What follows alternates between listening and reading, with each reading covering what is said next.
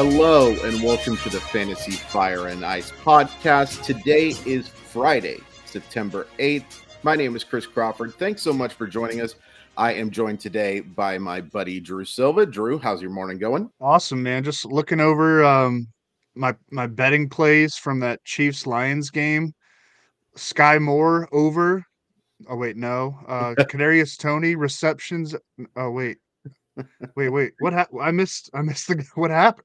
Oh man, I hope you. That was a have, bit. That was a bit. Yeah, it's a good bit. It's a good bit. I hope you didn't have Thank over you. on Travis Kelce either, which was the most obvious of obvious not plays. By the way, the fact anyone had any hope of that actually happening uh, was not there. I felt terrible for Kadarius Toney. Um, if you had over uh, three dropped passes, I think you hit the over on that one. That was pretty brutal. That's what I was looking at. That's yeah, what I was looking at. that's what you were looking at for sure. Um, we're going to be talking about some baseball. We're going to be offering you some streaming options. We're going to be offering you some stacks for your daily fantasy play. We're also going to brag about some pitching uh, that we picked up yesterday. So that was nice. But most importantly, let's talk about the fact that the website, Drew, is live. Sportstopia.io is now live. Tons of great information there. You're going to be able to get daily rankings. You're going to get some options for prize picks you're going to get a whole lot of great stuff. Cannot recommend it enough. It's sportstopia.io. All right. So now that we've gotten the important plug out of the way, let's take a look. Drew, is there any weather or, well, I know there's injury stuff that we got to talk about, but is there any weather stuff that we got to be taking an eye on today? Yeah, um, not really actually. This um this first afternoon game at Wrigley Field. We love a Friday afternoon Wrigley Field game, but it mm-hmm. looks like there's a chance of some kind of d- delay and may I, I, doubt a postponement. It looks like it's going to blow through, but like a 23% chance of rain at game time with with a lot of wind. If they do get that one in, the balls could be actually the, the wind is blowing in, so the balls wouldn't be flying. Um, a little bit of chance of rain at Dodgers at Nationals, Brewers at Yankees, but nothing like that really screams out postponement. I think we should be pretty safe to at least get these games all in on this full Friday slate, even if there is a delay or two across the board. Yeah, that's nice to hear. And of course, injury wise, like I said, there's a lot going on here, but the biggest one here is you're going to have to keep an eye on Mookie Betts. Uh, leaves on crutches uh, it does sound like they have avoided structural damage. It's uh, initial x rays coming back negative, but a guy who is in the MVP hunt and then some is somebody that you've got to make sure is actually in the lineup before you put in. And there's a bunch of other guys that we got to keep an eye on today. Yeah, um, Austin Riley sticks out. He was scratched from, or actually just held out of the the uh, the Braves lineup for their series finale on Thursday against the Cardinals because of an illness. They they said he was he was vomiting all night. Too much information on on Wednesday. Uh, manager Brian Snitker said it seemed like just kind of a 24 hour type of mm. stomach bug. Um, so there's a chance he could play in Friday's series opener at Pittsburgh, but that's something to, to keep an eye on. Uh, Alex Verdugo missed Wednesday's series finale against the Rays due to hamstring discomfort. It's unclear if he's going to be ready to go in Boston's big series opener against the Orioles on Friday. Uh, keep an eye out on that. Tim Anderson of the White Sox was scratched from Wednesday's series finale against the Royals because of a stiff, stiff neck. Uh, we'll see if he gets back in action Friday at Detroit. Anderson also missed some time with a neck issue uh, last month. Like I think he missed two games. It was right around the time of his suspension, which probably will hopefully helped him heal. But the fact that he's still dealing with it right now suggests that it's more than just a little day to day thing. Uh, Lane Thomas has that sore back that has been lingering, and an MRI showed only inflammation. But the fact that he was sent for an MRI suggests it was, you know, he was in some significant discomfort. He's been one of the best hitters for the Nationals all year. Uh, so keep an eye out on that. DJ Stewart has been really good for the Mets, bringing a ton of power, uh, but he missed the last two games with a back issue and be, would be questionable for Friday.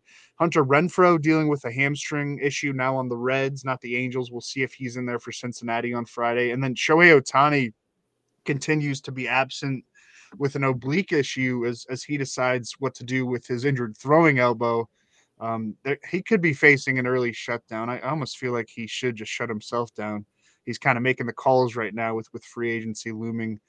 Um, and then some other big news uh, beyond Mookie Betts, uh, Adolis Garcia, uh, the mm. Rangers' d- dynamic outfielder, was placed on the injury list Thursday with a strained patellar tendon. They're calling it in his right knee. Um, he's going in for some exams. They're not exactly sure how much time he's going to miss, but it, it, sounds like a it could be a pretty significant injury. Could be down for a while. Evan Carter uh, getting the call to replace him. Carter had a really brief. He was just promoted to AAA like at the beginning of this month. Yeah. Uh, but now rises all the way to the majors. A, a second round pick in 2020 out of a, a, Tennessee high school. What are we thinking here? I, I, I already lo- locked him in as, as one of my potential value plays. Sure. Um, because I, I think he's going to be relatively cheap and I think he's going to get right in the lineup. There's some speed there, there's some pop there. Um, you know, he he hit at all levels of the minors. I, I, I don't think he would be up this year if if they didn't suddenly lose Adolis Garcia and the Rangers have dealt with a, couple of other major injuries as well.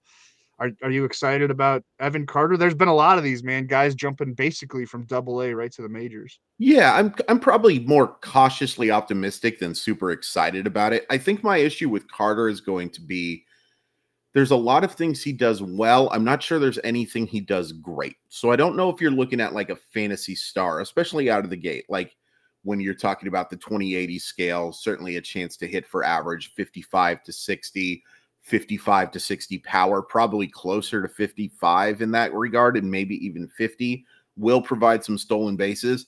He's that type of guy who I think can do a little bit of everything but these guys tend to be better real life players than fantasy players, right? These are the type of guys that like the guy who can hit 275 and give you 20 homers and 75 to 80 RBIs and 15 to 20 stolen bases. There's certainly value in that, but he's never your outfielder one or your outfielder two. That's more of the guy that you want as your outfielder three, maybe even a guy that you have on the bench and you're using as a as a uh, a matchup dependent type of guy and especially early on, you know, I do think there might be some struggles. There's no question about the talent. I do remember that a lot of people were wondering who the heck is this guy when he got drafted. There was very little information on him. Seemed like just kind of like a signing thing. Well, it looks like the Rangers knew what the heck they were talking about here because he has quickly become one of the better outfield prospects in baseball. I do think he's a better real life guy than a fantasy guy, but there is certainly value in that. All right, let's take a look at some stacks.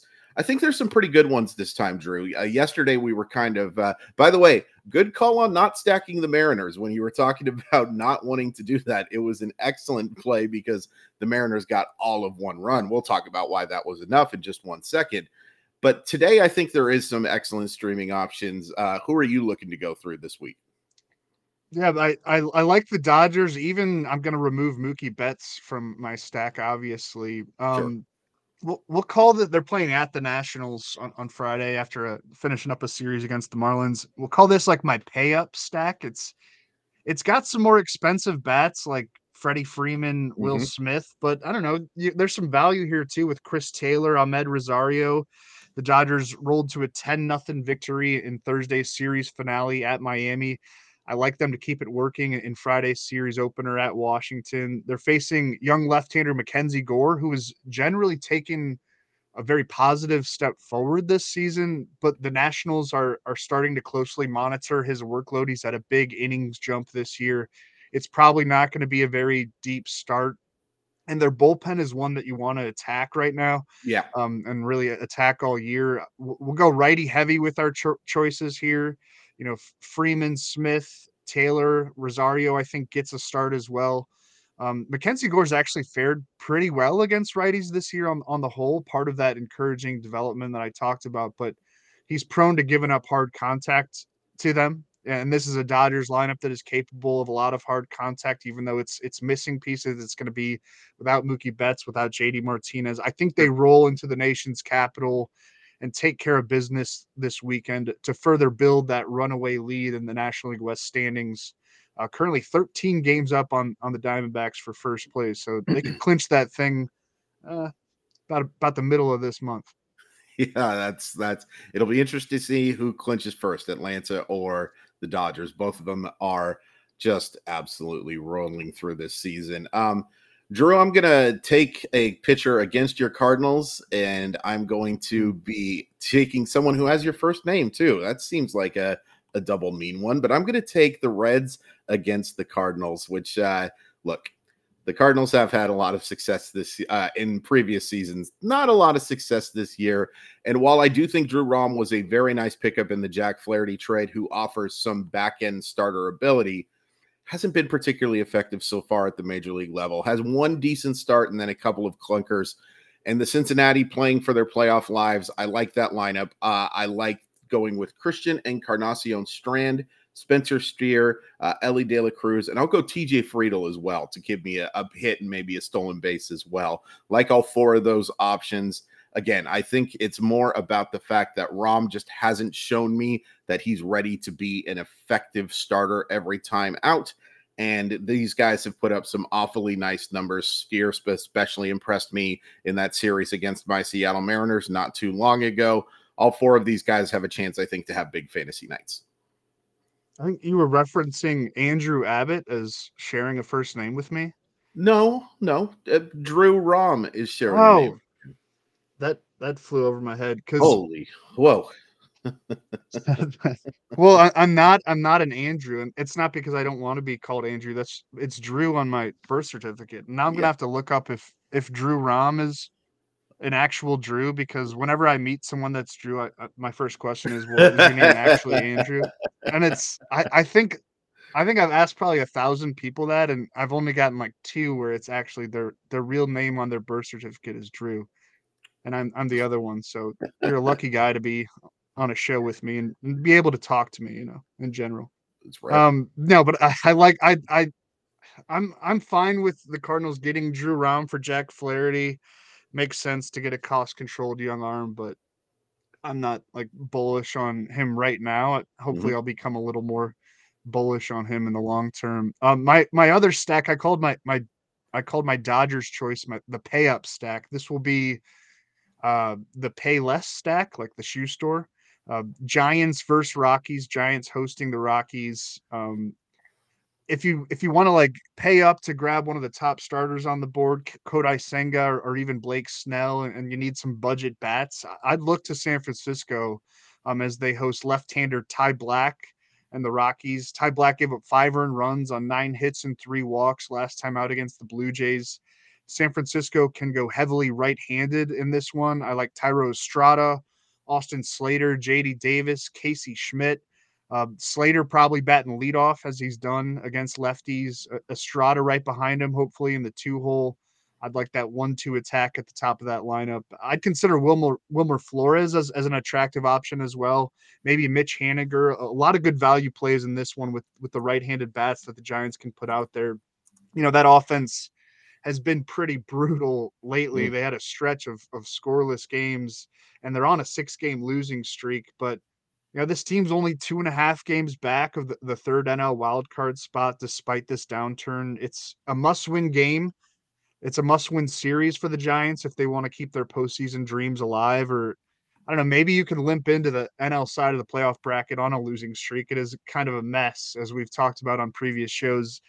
Yeah, maybe the Diamondbacks can run away with it. That that third NL wildcard spot. I'd say they're the best equipped to do it you know, welcome to the show. Jordan Lawlar got his first major league hit in his debut Thursday at Wrigley Field. We talked about Jordan Lawlar on Thursday's show. But yeah, if you're looking for a low cost stack, I, I target the Giants as you know they host a, a bad on the road and bad at home Rockies team.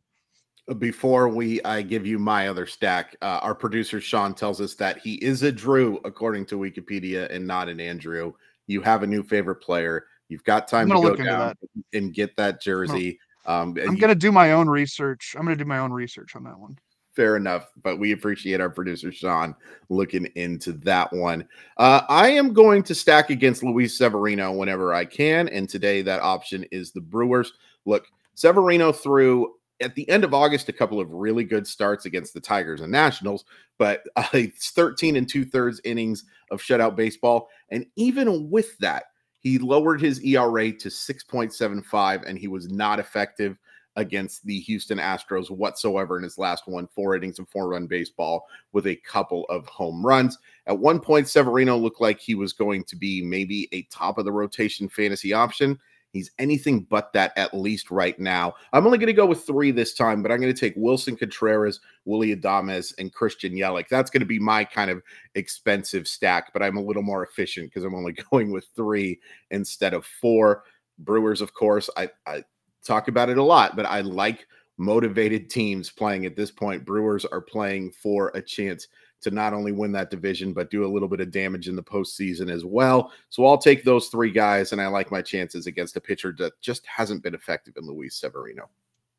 The, optimizer likes the the Brewers in general. Like it, it spit out Colin Rea multiple times as like a, a decent low cost starting pitching, you know, person to attack, and it and it likes a lot of their hitters um, at Yankee Stadium which hey man i, I kind of get it like and, and I, would even look at like some betting lines on that one and, and see if you, you can grab a motivated brewers team rolling into the bronx. I, I think that's that's a, that's a game to attack that not maybe many people will be necessarily looking at.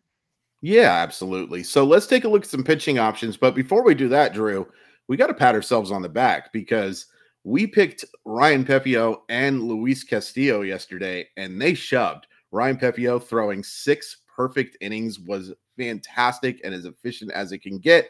Luis Castillo, not so efficient with four walks, but he did get eight strikeouts and six shutout innings. So you're very welcome. Uh, we will uh, just ignore when we don't do well, but we will absolutely brag when we do well. Um, some fine fantasy options, I think, going on Friday night. Who is are some of the names that you're looking at today? Yeah, love a full slate. Really get to to pick it out. Well, I guess we're ignoring the the game at Wrigley Field, but yes. in general 14 games on on the the main slate for this Friday night. Mm-hmm. Uh, Kodai Senga at the Twins. I, I, mentioned earlier paying up for Senga. Like the optimizer loves him among the, the top pitching options on this slate. And you can see why. You know, facing a, a Twins team that strikes out more than any other team by a pretty wide margin. It's crazy that they're leading the American League Central um, with how anemic that offense can be at times. Senga racked up 12 strikeouts over seven innings of one run ball in his last turn through the Mets rotation against your Mariners. Yeah. That was on September 1st. Um, and he does usually get like a, a, day of extra rest between starts. That's been happening more often than not this year, but he's on especially extra rest for this one. So I like that aspect. And the start before that outing against Seattle, he put up 10 strikeouts in six and two thirds innings against the Angels this has been a really good debut major league season for the 30 year old out of Japan who should command some NL Rookie of the Year love, even as as Corbin Carroll gets the large majority of of the votes, at least the first place votes. Uh, Senga's posted a 3.08 ERA with 176 strikeouts through his first 143 and a third big league innings. A lot has certainly gone wrong for the Mets this season, and they're going to have an interesting offseason, but that yeah. five year, $75 million commitment to Senga seems like a, a, smart and good thing in the short term and the long term. He has not faced the Twins yet, um, but I think he's going to have a fun time in doing so on Friday at Minnesota. Lots of swing and miss potential there. And man, he could really eat it up and, and just rack up fantasy scoring points. Yeah, I like that call a lot. Is he second, by the way, for rookie of the year at this point? Yeah, I would think so. Yeah. I'd have to really dig into it. We can include that on on a show next week and break down the rookie of the year awards. In the NL though, I mean it's it's spoken for. There'd be no reason to like place a, a play on anyone other than Carroll. Like yeah. he's missed some time and it doesn't really matter. It doesn't matter. The the numbers are just too good. And the fact while voters may say it doesn't, the fact that he plays on a, a team that is probably going to the postseason isn't going to hurt him either. Uh, I'm going to go with a couple of young lefties. I'm going to go with Andrew Abbott pitching against, and it's Andrew. We, we know it's not Drew. We know it's Andrew Abbott pitching against the Cardinals. Had a couple of shaky starts at the end of August, but bounced back really nicely against the Cubs on Saturday. Six of the third innings of one run baseball with five strikeouts and two walks. August ERA of 6.08, which actually doesn't bother me that much. Like get those struggles out of the way in August. I'm good with that. There's going to be some regression to the mean. And the fact that he's playing against a not very good St. Louis team right now gives him a chance to pick up that W, give me six innings of two run baseball with around six or seven strikeouts, and at a price that is not going to break your bank and gives you a chance to add either another really good starting pitcher or maybe a couple of fantasy quality guys at the top of the lineup. I like that a lot. And then I'm also going to take the risk with Kyle Harrison. Look, there's been a lot of a very short time. You have seen the best of Kyle Harrison and you have seen the uh oh with Kyle Harrison. But there is no denying that this dude can miss bats. Like the type of starter that can give you multiple, like multiple double digit strikeouts in a month. That type of stuff with that fastball and slider. Colorado is just not a very good baseball team. I will take the chance with Kyle Harrison to have a big night. It might be a little bit of a contrarian play because he didn't look great in that last start. We like contrarian plays here. So I will go ahead and go with Kyle Harrison in this one. Yeah, you, you get that Rockies lineup out of Coors Field. Yes. You, you got to attack it. I, I did look up the NL Rookie of the Year odds because I'm just a, a curious Drew. Yes. Um, and uh, Drew. Not a curious Oh, Andrew. That's right. Uh, Corbin Carroll is minus 10,000. Kodai Senga is second at, at plus 2,200. Spencer Steer at, at plus 8,000. James Outman at, at plus 20,000. So you get you get the picture there. Um, my other starting pitcher that I'm going to recommend is Yusei Kikuchi versus the Royals. This is Mm. more of a you know, mid-tier play on the board in, in terms of the cost, but it's a pretty elite matchup for Kikuchi and a Yeah. chance to bounce back after he struggled at Coors Field in his previous turn in the Blue Jays rotation. Uh, overall this year for Kikuchi, a, a 3.63 ERA with 152 strikeouts and 143 and two-third innings.